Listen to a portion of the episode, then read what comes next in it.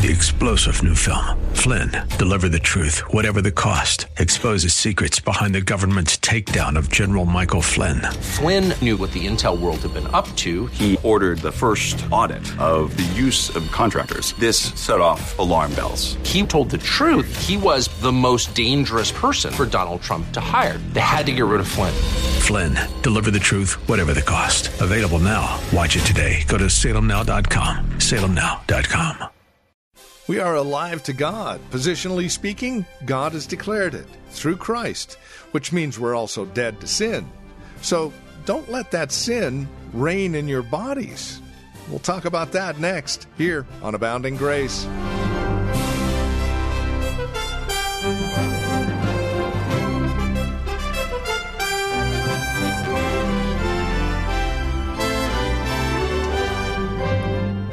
Adam is our representative, and he failed miserably.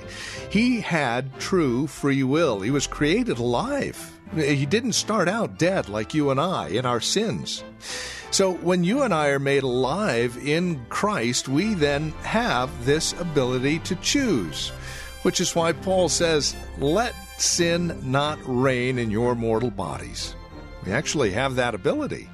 That's what we're talking about today here on Abounding Grace. Here's Pastor Gary Wagner in Romans chapter 6 and the details. In verses 12 through 14 of Romans 6, we see the practice of overcoming sin. And we have seen throughout this passage that the focus is Jesus Christ died to the power of sin. He paid the curse of sin. He rose to newness of life. We are one with him in his death and resurrection, so that when we believe in him, a great death takes place in us. The old man is crucified, the domain of sin is broken, and like our Lord Jesus rose to newness of life, so we experience the first resurrection from death to life, from sin to righteousness, from fear to the confidence of God's children. Paul said in verse 11 that we are to think on these things. He didn't tell us to do anything except to think, consider, earnestly contemplate meditatively, prayerfully what it means to be dead to sin in Christ. No longer does it have its domain over us. We are alive to God through Jesus Christ, and we are to give ourselves to thinking on this. Now, in verses 12 through 14, we come to the really first command do this in the whole letter. But before we look at verse 12, because that's all I will have time to get to today, I want to talk about some vital assumptions. We have died to sin in the death of Christ, but it is very dangerous, beloved, to conclude from this that we are done with sin, that we don't have to worry about it any longer. Some people elevate God's grace in this very fashion and say things like, the believer doesn't have to worry about sin any longer. He doesn't need to feel guilty about the sin in his life. Since we're forgiven, conviction over our sins is misplaced guilt. It's a waste of time. And if you hear sermons trying to press God's people with biblical duty, somehow that is interfering with grace and it is an unloving legalism. Now, this fairy tale as it continues to unfold in the modern church, at least in this country, uh, the best thing to do about sin is simply to let go and let God. Just surrender yourself to spiritual impulses and, and to your feelings, and, and then you will really be a truly free child of God. Now, of course, these kind of sentiments appeal to our fallen nature. And it certainly makes sermons more uplifting. I mean, who wants to hear about sin? Who wants to hear about judgment? Who wants to hear about God's chastening against the sin in our lives? So, when there are many smooth merchants who set up their money tables of cheap grace in God's table, temple, it is easy for us to be carried along by these hawkers of easy grace and cheap grace. But why have they drawn such a crowd? This is not our tradition in this land. This is not where we have come from. This was not the Reformation. Perhaps we, others, those who would encourage holiness, have done so with morose words and long faces, or maybe even a prideful elitism. You know, we're better than others. Of course, those kinds of calls to holiness do not reflect our Savior's joy in obedience, his passion, and they certainly don't echo, Worthy is the Lamb that is going on right now at the right hand of the Father. You know, when we present holiness like that, duty is not seen as it should be in connection with our Savior's presence and power in our lives. And doctrine, as important as it is, rather than unfolding the unsearchable riches of Christ and His holiness, becomes a battering ram against those who don't measure up. Because the joy of pleasing God is not emphasized. So it is likely that we, the Reformed community, that is, me and you, it is very likely that we have been guilty of not proclaiming holiness as the unfolding of Christ's life within us. We have not emphasized that He has freed us from the dominion of sin and that we are able to resist sin and overcome it. Not because we are better or smarter or wiser, but because the Lamb of God has triumphed in the place of wretched sinners who could do nothing to free themselves from their prisons. Now, this place, our warfare against sin, which is what this passage is about, on a very different plane than morbid introspections on the one hand or piety by guilt.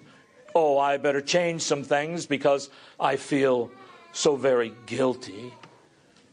It is also very different from the perfectionist strains and the screaming judgments that preachers have given that divide and criticize the precious flock for which Christ has died. Yes, make no mistake. We're called upon strictly, straightly, fervently, imperatively to give ourselves to the pursuit of holiness. But this is a pursuit undertaken in fellowship with our Savior, and therefore in fellowship with one another. In the pursuit of holiness, there will be seasons of grief, and there is no place for giddiness in the Christian life. We, so, so, we see so many of the holiest men that ever lived sometimes crying over their sins, but understand we are different than Job. We are different than Daniel. We are different than David because Christ has now come and died to sin and been raised to newness of life. Therefore, for us, joy must be predominant because our Savior walks with us. He's already carried the field. He's already routed his enemies, sin, Satan, and death. And he has set up his royal banner of victory. So, as we call upon him, as we believe in him, as we abide in him and keep his cross before us, not only is there continual cleansing for all our sins, but there is also indwelling strength so that we can resist sin and dedicate ourselves to God's service. And this is what we call amazing grace. Amazing grace is not free, free, free, do what you want. Amazing grace is that we are forgiven and purified from our sins by our Savior's sacrifice, so that freed from our chains, He has opened the prison doors so that we might give ourselves to God and walk in newness of life. So, in recovering us by His grace, God has recovered us to joy because He has recovered us to holiness. Let's look now at verse 12. Therefore, let not sin reign in your mortal bodies. I want to make six points about this verse today. The first of which is that we are to resist sin because we are alive to God in Christ. Scripture is always telling us you want to be happy? Be holy. Psalm 119:1 Blessed or happy are the undefiled in the way who walk in the law of the Lord. John 13, 7. If you know these things, you will be happy if you do them. So, if we're going to be happy, we are going to have to be holy. Now, we would prefer for God to say, Now listen, I'll do it all for you. Just have a surrender service. Come throw a stick in the fire. Come and feel good about Jesus. Say some words of goodness, cry some tears, put our Father, but our Father has chosen a different path to joy. Scripture says that God is joy itself. Psalm 16:11. Memorize this verse. He says, "In thy presence is fullness of joy. At the right hand are pleasures forevermore." Why? because God is holy, holy, holy. The reason God is so happy and so full of joy is because He is so holy and righteous. Heaven sings of God's holiness because His holy presence is the only true source of lasting and legitimate joy. Now, listen God created us to live with no sin. No sin. And yet, what did we do? we sided with the devil. Lies, envy, ingratitude. Let's rip God's very crown off his head. And we plunged his beautiful world into the most frightful sin and misery. But, oh, beloved, he didn't leave us there. He is rich in mercy. And even when we were dead in our trespasses and sins, He, we see in Ephesians 2 5 and 6, made us alive together with Christ. He, you see, our Father, one of His greatest acts of grace, is instead of leaving us in the misery and death of sin, He made us alive together with Christ. This very passage we've been studying over the past couple of weeks is teaching us that being alive, we are cleansed and we have the Spirit of Christ, and we can begin to resist sin in our lives, and we resist sin as we refuse to let it have dominion over us. And then we are happier because we are holier. So remember, in resisting sin, we can do so only because God has made us alive together with Christ. We don't pursue holiness because of guilt or because we have perfectionist delusions or because we even have strength to do so. Because it is God's strength in us that enables us. In His life, in it's His life in us by the power of the Holy Spirit. He is alive to God. He is reigning at the right hand of the Father to bring fullness of life and abundant life to those who look to Him. And God will have this life to be known. He will have His grace to be glorified and to fill the whole world. Resistance to sin ultimately comes down to this God makes His formerly dead enemies His living, holy children. That's what grace is. That is the grace of God, as Paul describes in Titus 2, that has appeared to all men. That those who were dead, he makes alive, so that we, we would deny, we deny ungodly lust and we live soberly and righteously and godly in this present age. So remember, as you are challenged, as I am by these verses, to resist sin, it all depends upon this one idea this one reality, this one victory that Christ has died to the power of sin and he is alive to God. And we are one with him. Therefore, we can resist sin. Second, resisting sin is an active privilege. This is the reason we've got to reject all those giddy libertines who walk the earth setting up shop within the church, saying that grace frees us from any concern with sin or duty or anything like this at all.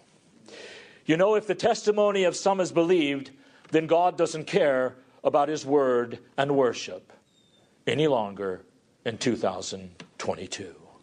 What he really cares about is that you feel free and fluffy. When he really ca- what he really cares about is that we can feel close to him and yet all the while live as we please. But you see, this is not grace. Being open to sin, being indifferent to sin, being unwilling to resist sin is not grace. That is Satan's fruit offered to us afresh. Nor should we think that resisting sin is some kind of passive matter, of just pure surrender, as some pietists have claimed.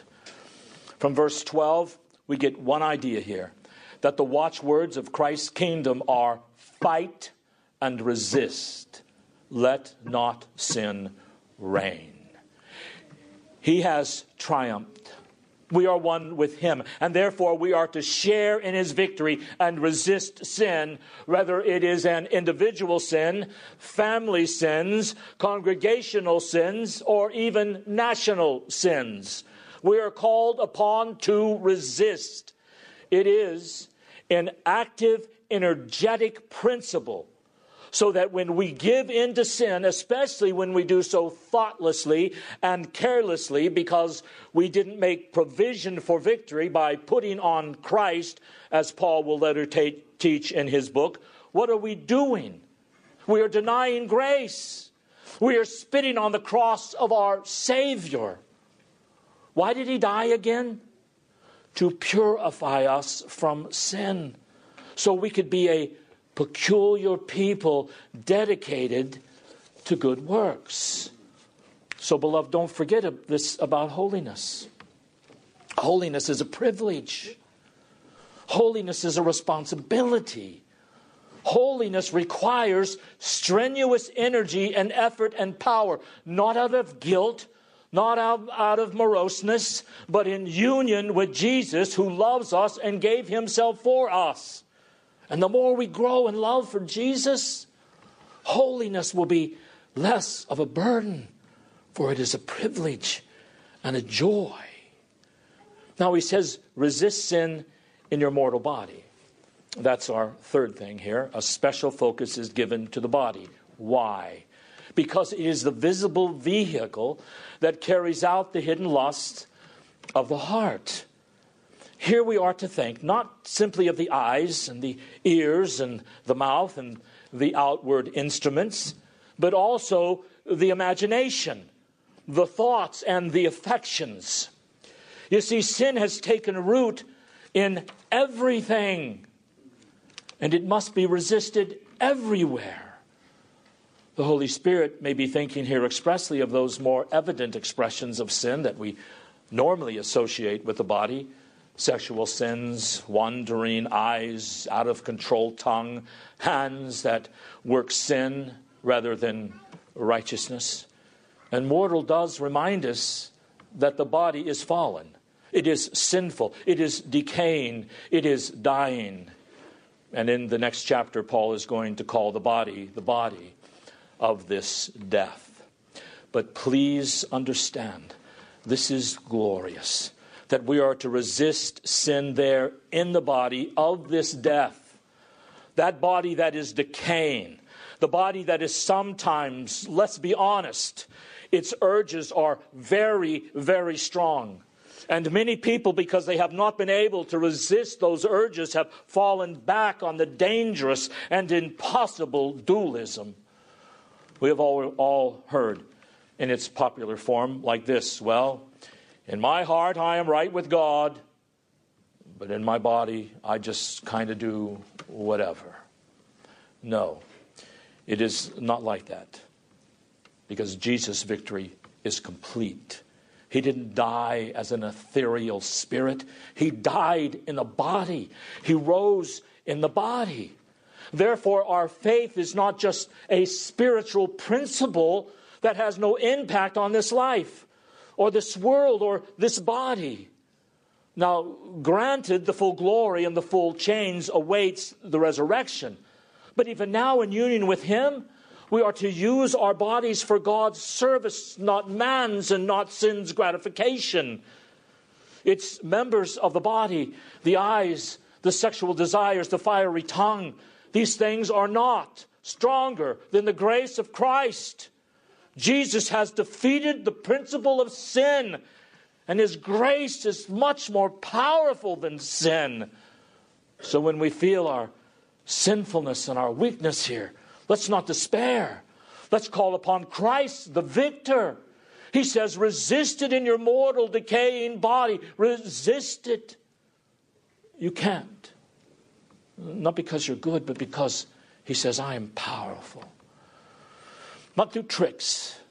Not through, well, you know, I'll give it a, a little carrot, but I'll avoid giving it the stake. No, Christ says, I have won everything. Look to me, cry to me, depend upon me. We are called to resist. And in the light of what Jesus has done for us, we are strictly commanded let not sin reign in your mortal body. Now, fourth, what does this mean in practice? How? I know that's what everyone wants to know. How? Resisting sin is to be a way of life. And this is my fourth point a way of life. Spiritual discipline is to be a habit. I can't talk about many things here now, but let me just mention a few things. First, if you're even slightly aware of your sinfulness today, then you are going to look at verse 12 as probably one of the most solemn practical commands that God ever gave. Resist sin in your mortal body. Don't obey it, resist it. Wow, that calls for a very personal commitment on our part, doesn't it? It is not a commitment if it says, oh, well, I don't do what the preacher says, so I must not really be a Christian. And that may be true, but that's not Paul's argument here. I might think, I better try and get back into God's grace. No, that is not biblical at all. Why? What is the commitment? Look at what Jesus Christ has done for us. By dying to sin, its power, its penalty, its curse, and raising us to newness of life. We are one then with Him. We are raised in Him, in fellowship with Him, conquer in the sign of the cross, resist. That is the dynamic here. It's not guilt. It's not perfectionism. It's not elitism. It's not censoriousness. And everybody better look just like I think they should. It is Christ, His victory, His power. But don't underestimate what resistance means. I'm going to mention three things that it will require of us. Number one, forsake the world. This, that is the disciples' first call from Christ, you remember? If any man will come after me, let him deny himself, take up his cross, and follow me. Love not the world, neither the things that are in the world, for if any man love the world, the love of the Father will not be in him. So the first step if we are going to resist, we have got to be very conscious about our forsaking of the world. Well, this has been Abounding Grace with Pastor Gary Wagner from Reformed Heritage Church in San Jose. As we have closed out our time together today, I would remind you that our desire is to know how this program encourages you in Christ. Now, there are a couple of three ways that you can contact us to provide us with this information. And again, it would really encourage us a great deal if you'd take a moment and let us know how the program is encouraging you in your walk and relationship with the Lord Jesus Christ. Here's how to contact us. Phone number is 408 866 5607. That's 408 866 5607. Our website, where you can drop us an email and even learn a bit more about us, is reformedheritage.org. And then, of course, you can write to us at PMB, that stands for Post Mailbox, number 402, 1484 Pollard Road, Los Gatos, California. The zip code is 95032. Now, there is another way you can contact us, and this would be the best of all, especially if you're not involved in a church at this time. Plan on visiting. Let us uh, fellowship face to face, as it were. We meet at Lone Hill Church, 2 in the afternoon on Sundays at 5055 Lone Hill Road in Los Gatos. Directions can be found at our website, reformedheritage.org, or by calling 408 866 5607. By the way, copies of the broadcast are just $5. Mention today's date when you contact us, and we'll get a CD out to you right away. Thank you for joining us today. Until next time, God bless.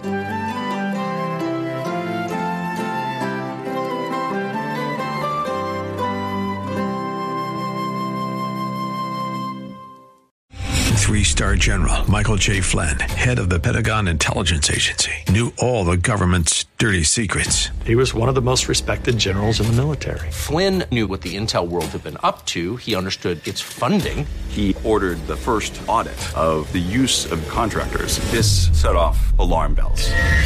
The explosive new documentary, Flynn, Deliver the Truth, Whatever the Cost, uncovers the facts behind this scandal. Flynn told the truth. He was the most dangerous person for Donald Trump to hire. I find out the worst enemy that I'm going to face in my life is right here in America. They took my assessment and they wanted me to change it. And I was like, I'm not changing it. They had to get rid of Flynn. With in depth interviews, archival footage, and never before seen personal records of the man behind the headlines. I just felt like I was drowning. Flynn, deliver the truth, whatever the cost. Available now. Watch it today. Go to salemnow.com. Salemnow.com.